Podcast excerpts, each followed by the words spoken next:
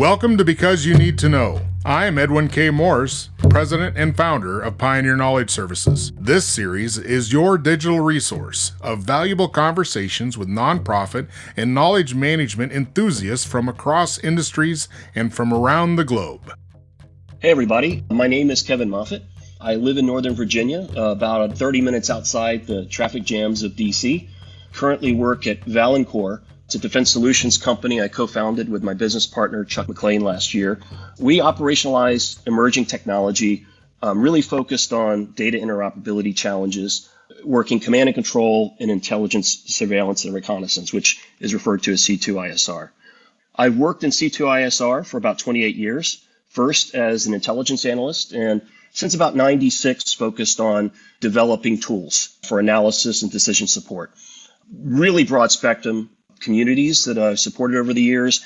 Uh, but the thread that's been consistent is bringing people together, connecting them through their data. Sometimes that's been command echelons with operating units between the US and NATO, uh, sometimes between the military and non governmental organizations that are operating in the area.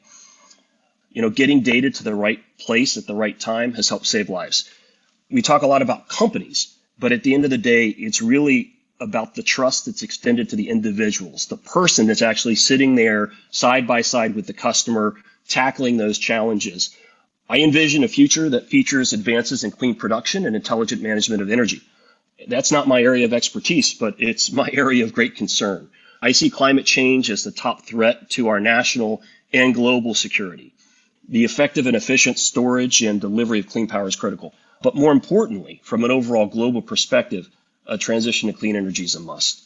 I stay connected to people by making connecting itself a priority. It's relatively new for me, and I'm still working on it. I spent almost two decades with one company, but during that time, network just kind of happened, you know, based on corporate priorities, the daily business. Uh, I didn't reach out much beyond that. It's easy to tell yourself that there's not a lot of time to do much more. Out of the realm of what you're passionate about, how do you best affect people to begin to connect as you alluded to? That connection piece connecting to people can be a challenge for some. So how would an organization strengthen that muscle? Well i think it really starts with a foundation of trust.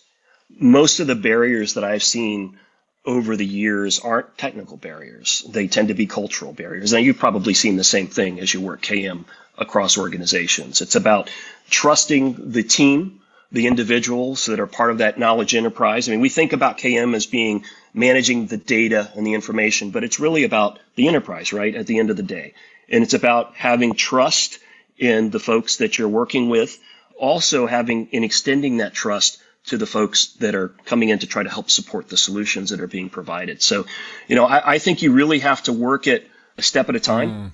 and you have to be really careful, especially in my business of providing technical solutions to not oversell um, what you're going to deliver because I think that's the fastest way to lose credibility and to just basically erode any trust that you've built. These are difficult challenges, right? If, if they weren't difficult, they would have been solved. But when we talk about building an effective and efficient enterprise, it's a step by step process. And so what I typically do if I'm looking at the problem set is to make sure number one, we all have an appreciation for and an understanding of the problems that we're trying to solve. When you sit down with a client or, or anybody and you're talking about the challenges of an organization, they kind of get a sense for the issues but they may not really fully understand what the problem is. And so the first part is just having an open mind collectively to saying, hey, what are we trying to solve here? So, how do you approach that analysis step to make sure nothing gets yeah. skipped? I think, first of all, you have to take that view that you can't go in thinking you have the answers. That's the first thing, overpromising, as I mentioned, but then coming in with the blinders on to say, hey, this is how I solved it here. So I know it's going to work for you here. And, and oh that, yeah, absolutely, cookie cutter, right? Yeah, hey, let's make good use of my knowledge, and we'll just transform it to your outfit, and it'll be it'll work great. Yeah, so the key to understanding that is making sure that you understand the nuances of the culture that you're working with. Every company is different, has different types of cultures, different processes for how data flows. It's about making sure that you're you're getting the all the stakeholders, right? Not just the decision makers, but treating all the stakeholders as equally important in this process, right? Regardless of whether they're the ones making the final decision or not, and making sure that you appreciate their perspective. And, again, and, and organizations within themselves have microcultures and, and lots of different dynamics. And so coming in from the outside, it's really difficult to get a feel for that up front. It takes time. And honestly, you may never get the full picture. Well, but you got to work toward that on a stepwise basis. You want to get an enterprise picture, but don't you feel that sometimes when you're dealing with a certain work culture, that there are some folks at the top of the ladder that say, "Oh, you don't need to talk to those folks. I, I'm telling you the straight up truth. This this is all you need to get going." How do you navigate challenges of fiefdoms and and all that old style mentality of how organizations work? So the approach I take is the same one uh, that I took when we worked together back in Iraq, and it's at the time you, if you're working for the military, you've got the commander and and there's the guidance just like a CEO or the executives. And this is where we want to go as a vision. And then you've got so many different pieces that are orchestrated to make that happen. I think it's about harmonizing to say, okay, we understand where the boss needs us to go as an organization. But what's your piece of that? Are you a drummer? Are you playing the saxophone?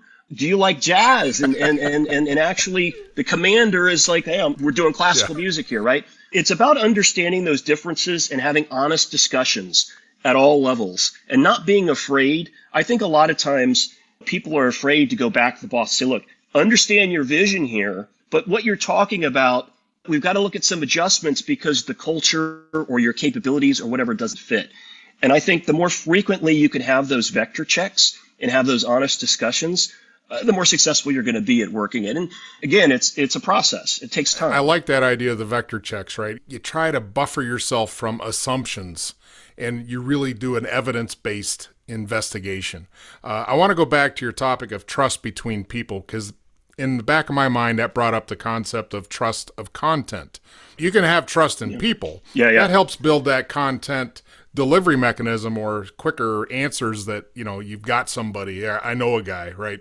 In the world of ai when we start to alleviate the personal connection as a source and have more data and information brought to us how does trust evolve to content or source?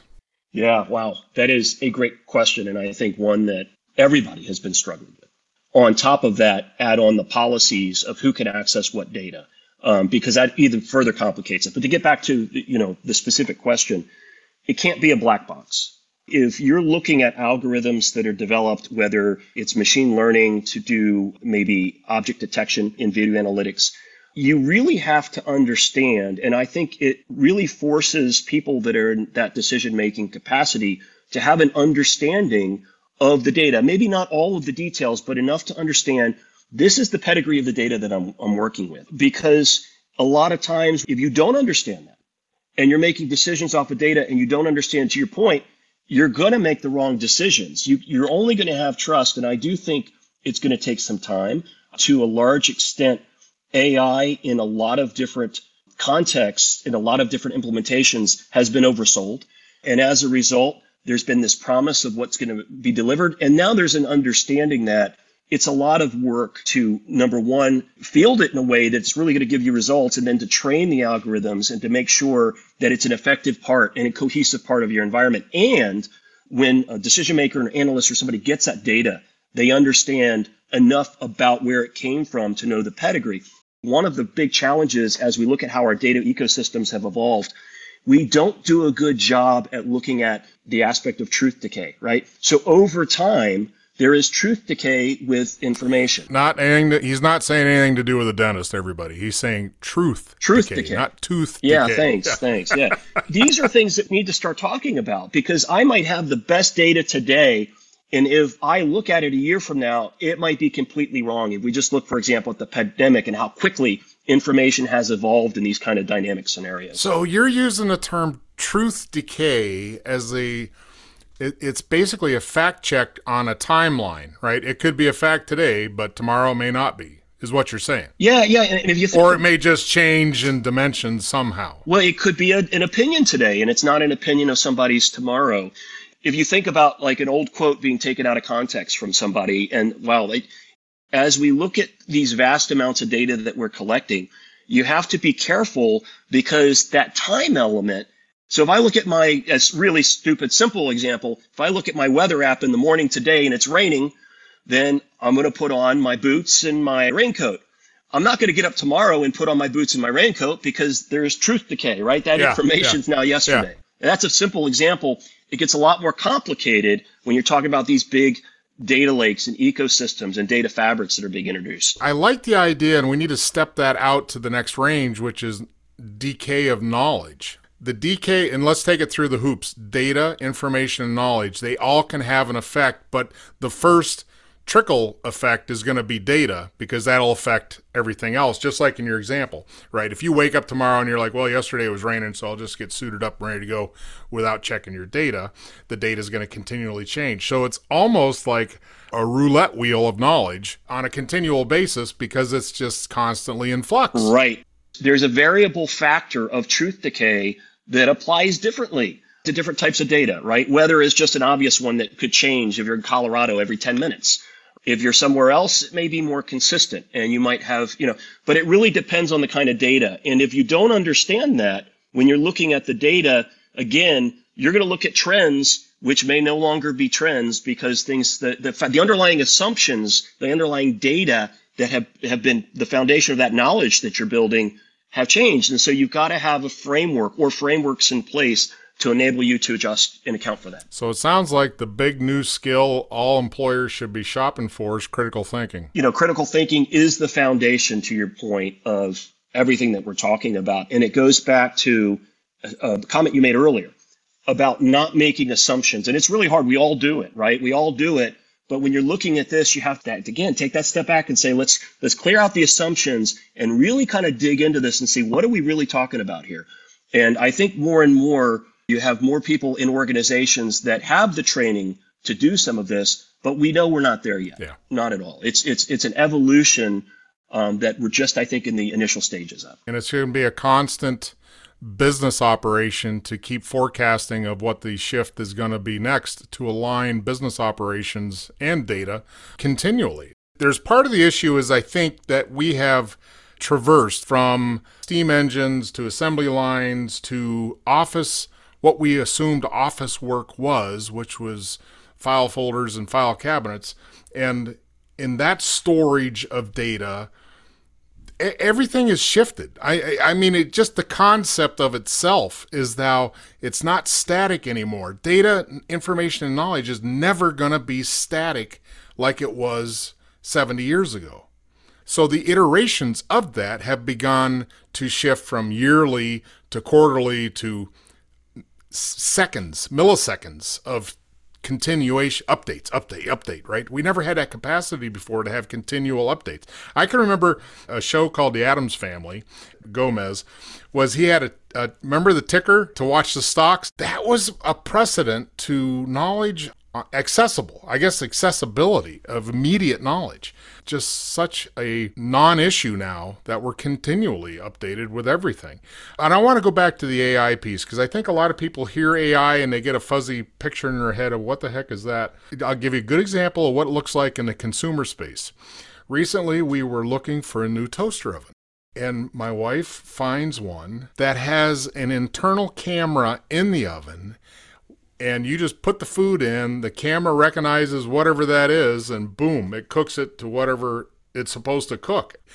And I, I don't know if it's really AI or they got a guy looking through the camera saying, oh, that looks like pizza. We'll set it for 10. You know, I don't yeah. know. But it could be. I don't know. It's really that concept of somebody else taking responsibility for action in AI world that I think scares a lot of people. You know, the initial stages of the information age have been applying technology to automating an industrial error set of processes, right? And there's there's a lot of writing on this, and and really, what we're talking about now is truly being in the information age where that cycle, that cyclical companies do things on cycles, is being disrupted because of the ability to, to have a camera in your toaster that's running some algorithm and it's detecting and setting the temperature for you and, and cooking it automatically it is going to radically alter business cycles, right? It already has, but we haven't really realized the potential of it because again, we're looking at this is how we've always done business.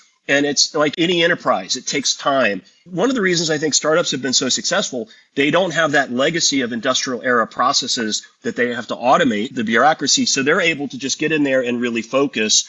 The, the successful ones are using data to really drive their investments very agilely in a way that just wasn't possible in the past.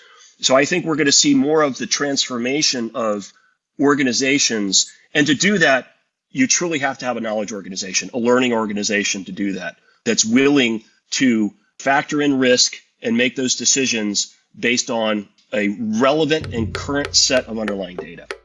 And I hear a little drum music in the background, which you can't hear because I got a guy over here. What's your knowledge management definition?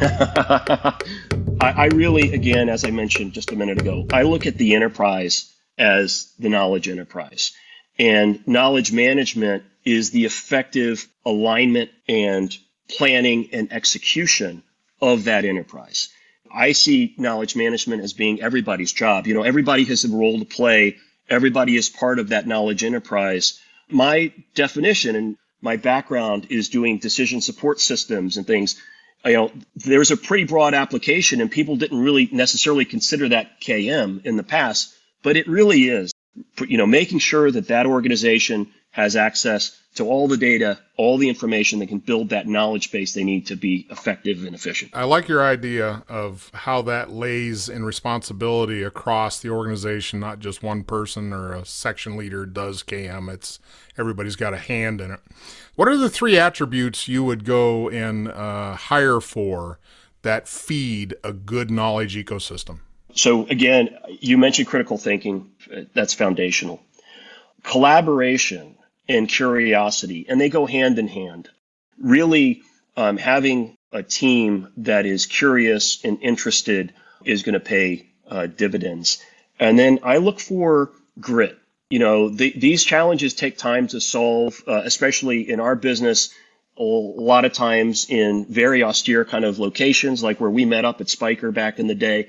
I think the successful teams are the ones, they don't just have the talent and the innovation, but the team members really have the grit to deliver on the commitment. So those are really three factors that I, that I look for. Well, I like that. And if you could send me the list of questions you ask these folks in interviews so you can determine their uh, level of, uh, that would be helpful because I think that stumps a lot of people. How do you factor in critical thinking? Do you, you don't give them a math quiz or, yeah. you know, maybe a, a recipe? Well, we, we kind of do. Oh, do you? Okay. We, we have a, well, so we have a development environment and it's got a range of tools in it and so basically, we run it's our Beowulf cluster. So it's our development uh, ecosystem. It's a development operations center, and we could bring a candidate on um, virtually side by side, and we can provide challenges.